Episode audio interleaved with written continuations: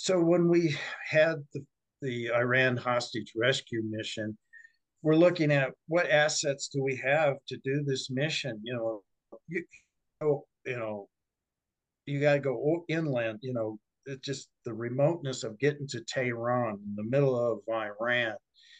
Um, you know, what helicopter assets did we have available that could carry us to do this mission? And at that time, it was the 53s, and in particular, it was these RH 53D helicopters. Now, an RH is a Navy helicopter. RH 53D models are used for counter mining. So, how they're they're they're to do they're to search the seas during daylight hours, doing grid patterns, carrying a uh, a thing that de- helps detect mines, sea mines that they drag along in the water, uh, and do grid patterns in the daytime. So those were the helicopters that we had. And initially we had the Navy pilots that flew those helicopters.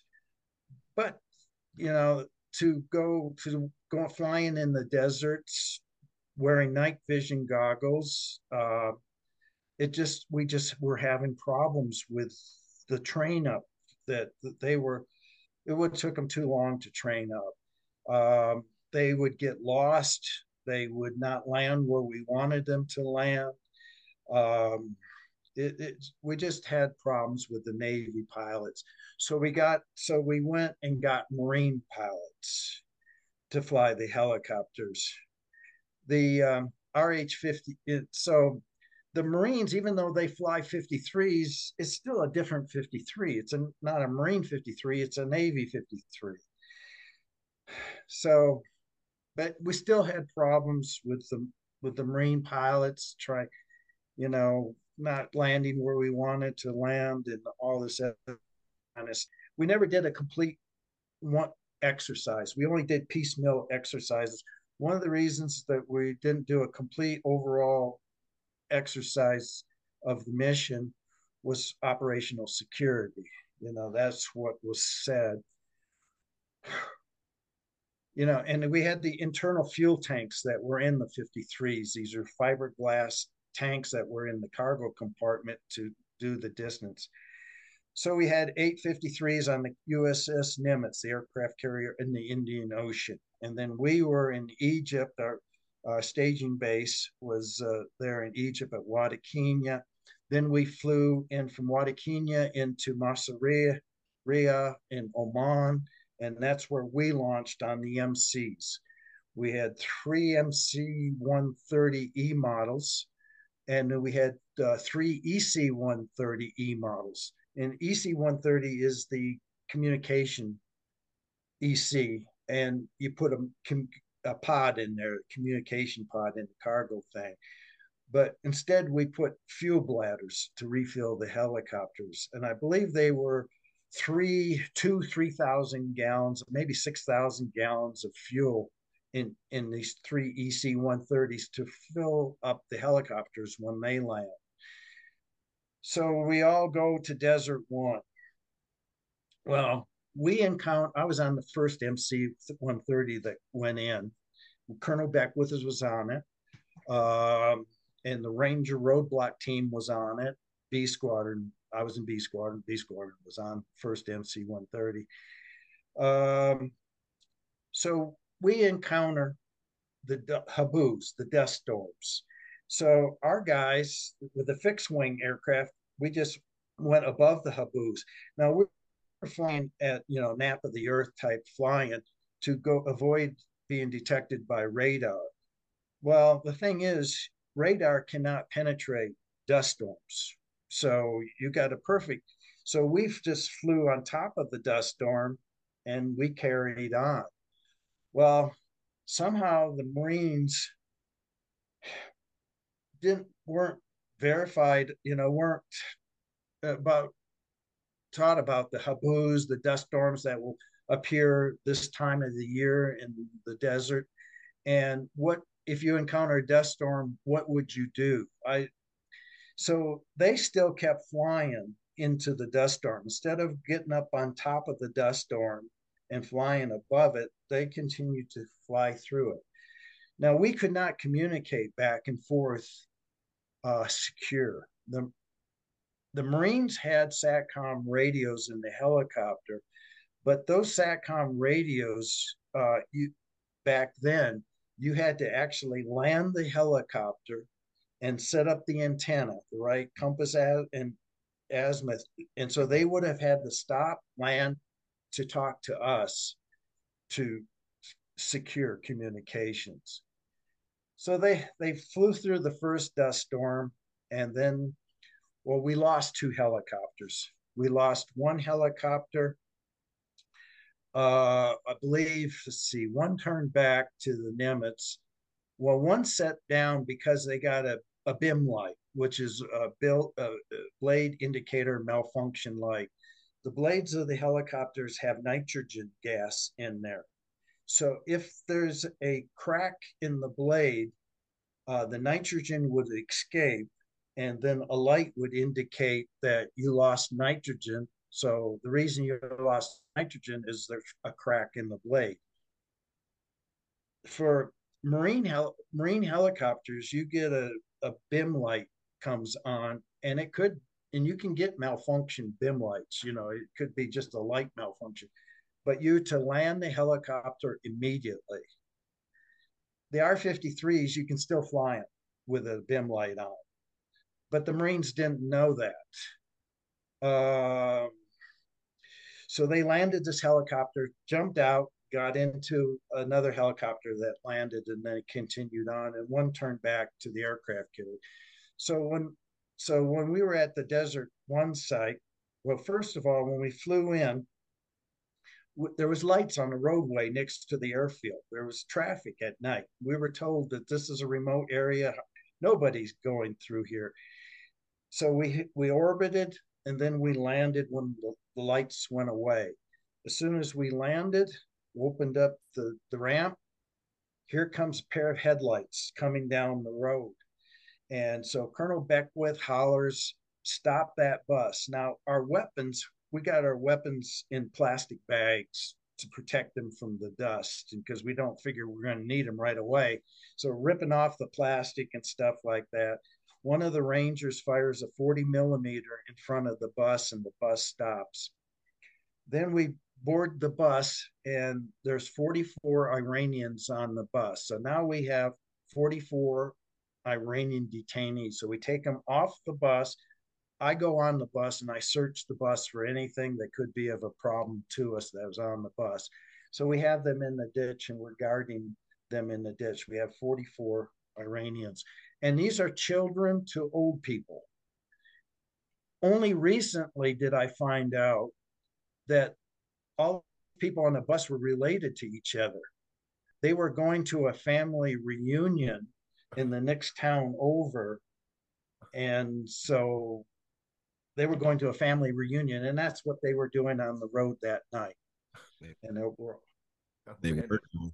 Yeah, so we got them. Now, what we're going to do with them? Plan was they would fly out on one of the fixed wings back to Oman. Would take them back to Egypt, and then we would release them in the future. You know, at when the mission was all over, we would release them.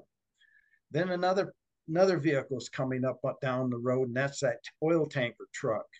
So then one of the Rangers fires an M72 law at the truck, but he misses the actually misses the truck, and the law actually hits the ground underneath the truck, detonates, but he does catch the truck fuel truck on fire. So he jumps out, and there's a vehicle following the fuel truck, and he jumps into the fuel truck and then they take off. They're gone. So uh, then the tanker's sitting there burning, and we're waiting. You know, all the fixed wing are landing, and we're waiting for the helicopters. The helicopters are way, way late. You know, and fixed wing are still running. Props are still going. They're not shutting off engines. We're still running on the ground, but it's running very late. All of a sudden, that tanker truck blows up. It's just a huge fireball just like that. And all these uh, hostages we have, they're just they're they're moaning, whoa, whoa. it looked probably like th- the Third World War just uh, you know World War Three just started, and because aircraft are landing, uh, you know people are going by them, carrying car- uh, camouflage netting and different things. And finally, the helicopters are coming in there. They saw the fireball, and so they came on in.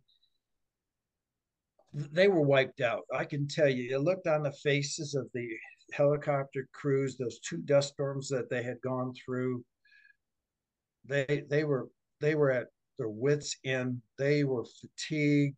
They were they were, and then so, but we're still going on the mission. We're still we're, we're getting the helicopters in place. We're refueling them and stuff. And then all of a sudden, another helicopter develops hydraulic problems. I mean, serious hydraulic problems. They say it can't fly. So we're down to five helicopters.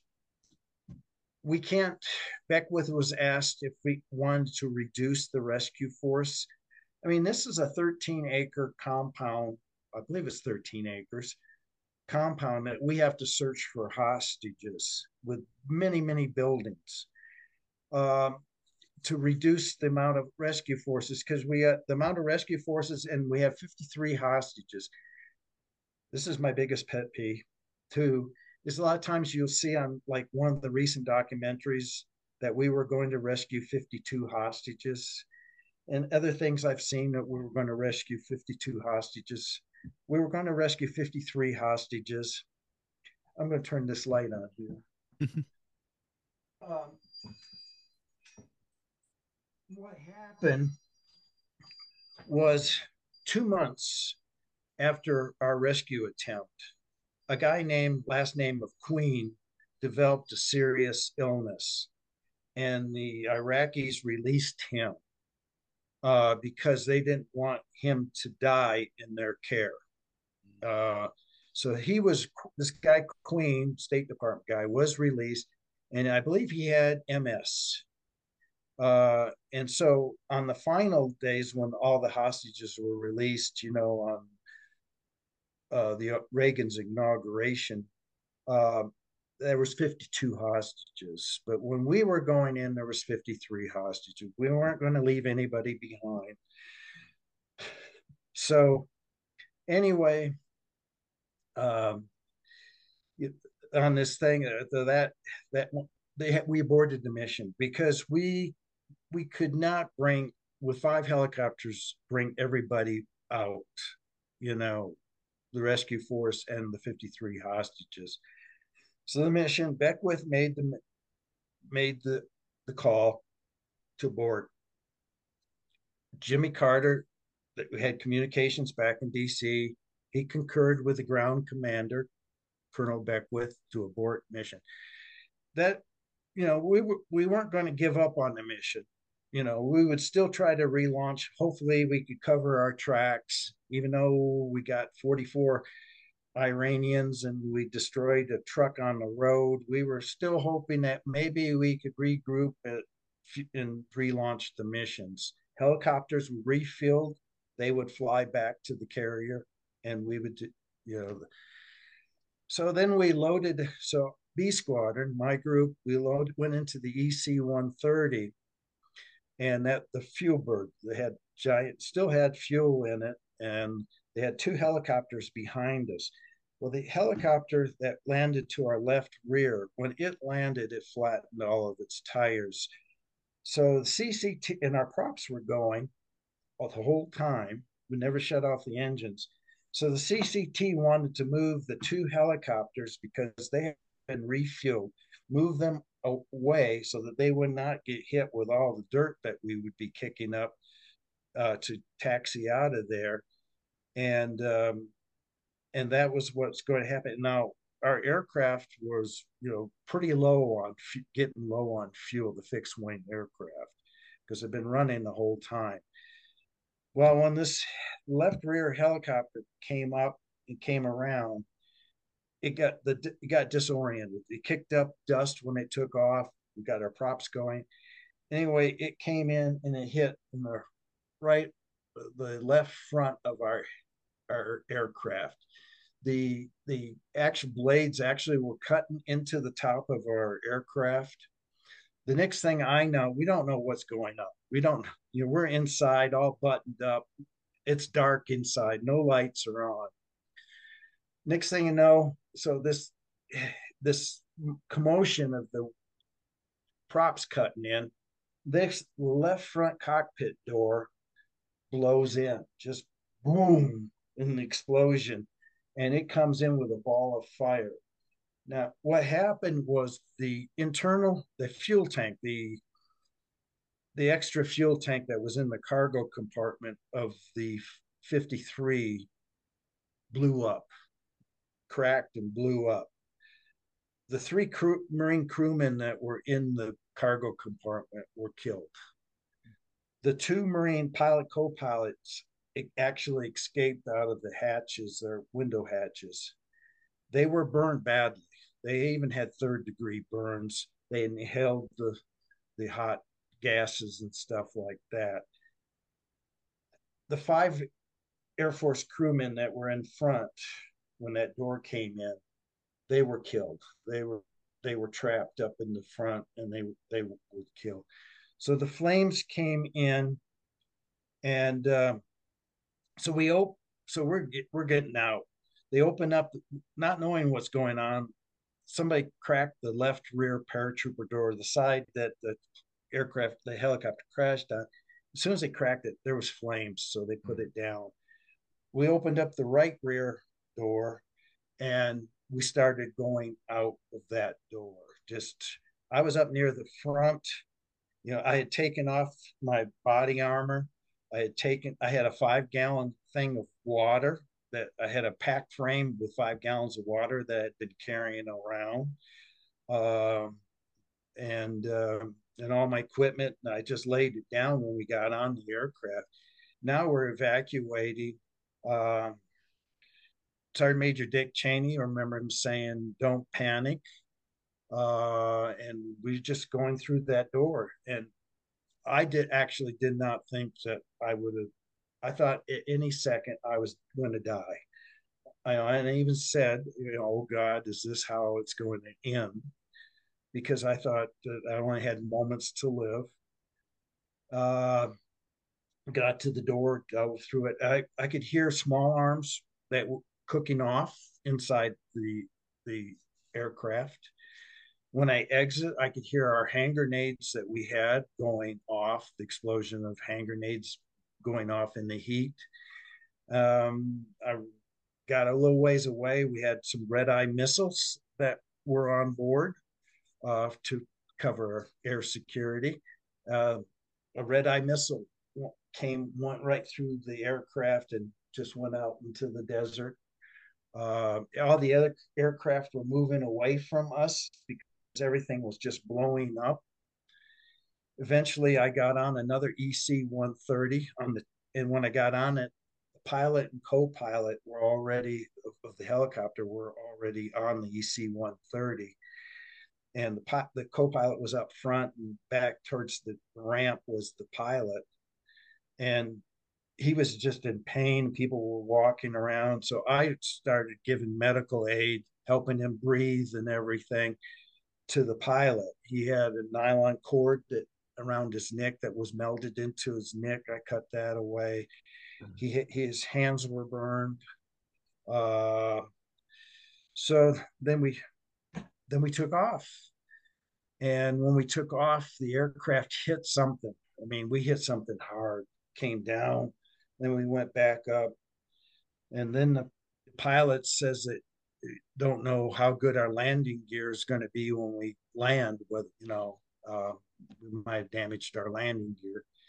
And then on the way back, the pilot says, uh, "We're really low on fuel, and we don't know if we can make it back, and we might have to ditch at sea." I'm like, "Boy, what a night!"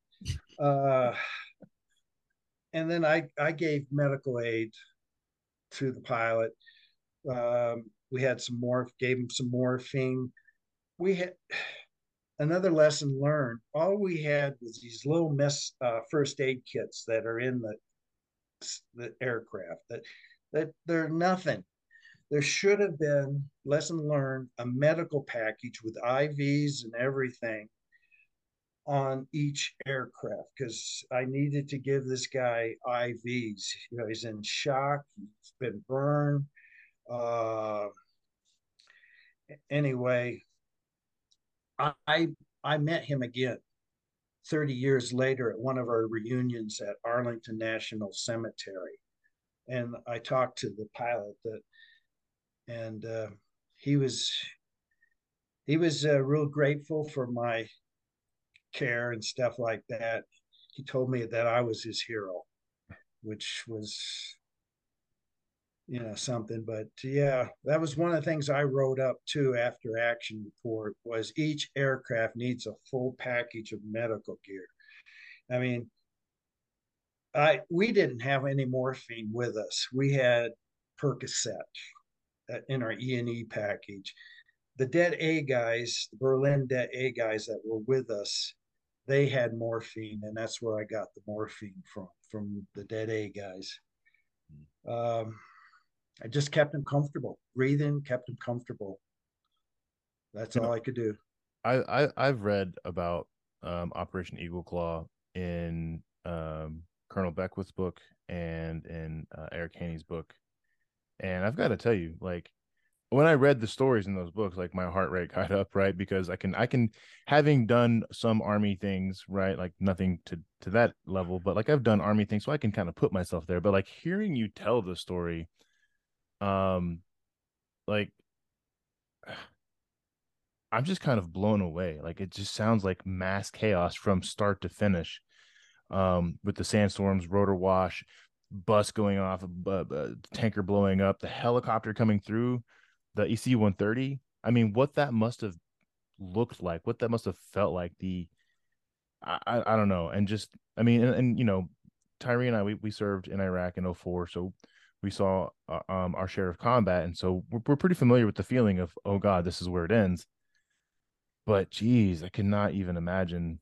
Um, I don't know, like I can't even imagine in that scenario. And the fact that you're able to tell the story, um, with like a smile on your face at times, um, and the fact that you remain so humble, um, about like I mean that that pilot's life like was literally in your hands, and 30 years later, he's calling you your your your he's calling you your uh, his hero and and you know it, I, I know that it, it, probably it definitely means something to you but at the same time like you have this like this level of like humble about you.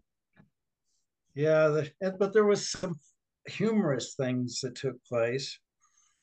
When you know we were in the aircraft props were going the next thing you expected was the brakes to be released and we'd start taxiing it was all dark inside we were tired and stuff like that. Some of the guys started to doze, were sleeping.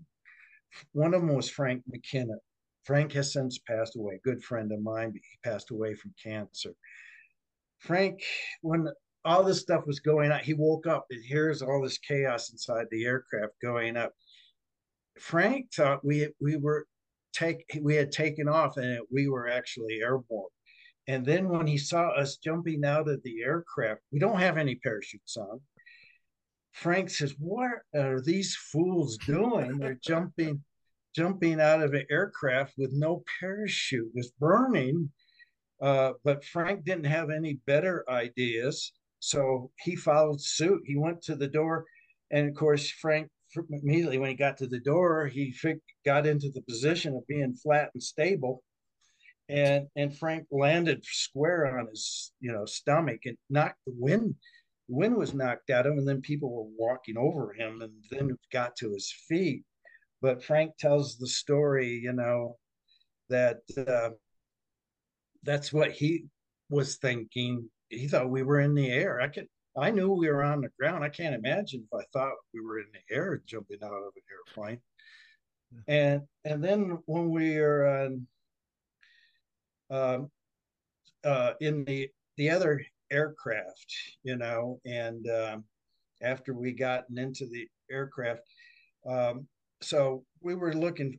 So I didn't know, you know, anybody had any morphine, so I was, you know, calling for some, you know, Percodan, you know, Percocet, Percodan.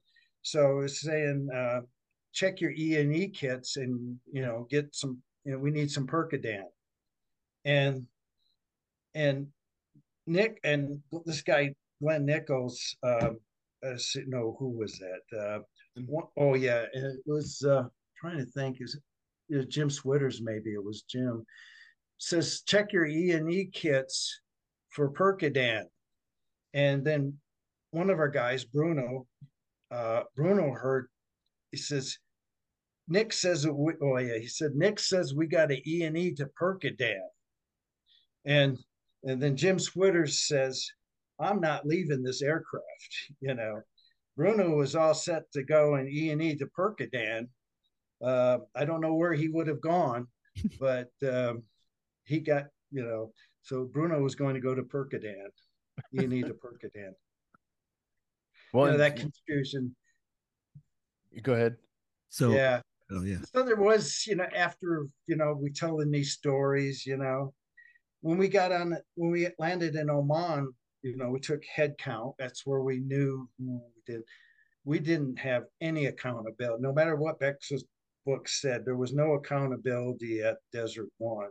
It was just, and we had struck charges in each of those helicopters, and they could have been. And I built those destruct charges to blow those helicopters up. But we trained the helicopter crews, and they immediately, when the accident took place, they abandoned those helicopters, left them running, and jumped into the fixed wing aircraft. And they could have flown back, but they jumped into the fixed wing aircraft. And that's how the Iranians got a lot of classified information because they weren't destroyed. And uh, so, you know, it's just, you know, things were just confused. And then when we landed, like I said, in Oman, and then I'm getting in, we're we're getting into the C-141, and Beck was at the head of the C-141 that we're getting into. So I go up there. Don Feeney and I go up to Colonel Beckwith, and Colonel Beckwith looks at us. We don't have any weapons. We have no gear, no nothing. And he says, "Where's where's all your equipment? Where's your rifle and stuff like that?" He says, "It's back there in that plane that burned up." He said, "Well, you know, you're stupid." And Don Feeney and I look at each other and we say, well, we're stupid. We're, we're alive. You know, uh, I didn't even know I'd be alive. Uh, so, it, you know, because it took all that stuff off, you know, I, I even had all my money. I had $10,000. I had $5,000 in American money and $5,000 in Iranian money. So where I'm going to put it, I put it in between the sheets and my body armor to you know I figured that was a good place, but that it got burned up in that plane. Uh, but Beckwith like... Beckwith later apologized. He did, but he it was just the stress of the moment, you know, and and he didn't he did, really didn't realize I don't think how bad things were inside that that aircraft. He had heard that somebody had gone back inside the aircraft and got their CAR-15. That never happened. They got out with that. He misheard that. Nobody that got out of that air burning aircraft ever went back in. I can tell you that. Why would uh, you want to? Gosh. No, to grab your weapon. Things were blowing up in there. It yeah. Was, I feel like uh, I don't know what y'all's budget was then, but I feel like I can get a new weapon. Oh yeah, yeah. Somewhere. Had to write a statement too that my yeah. money got burned up. What's you? He did like a FLIPL for a field loss on a, a helicopter crash into your EC one thirty. Yeah, so that was that one, but.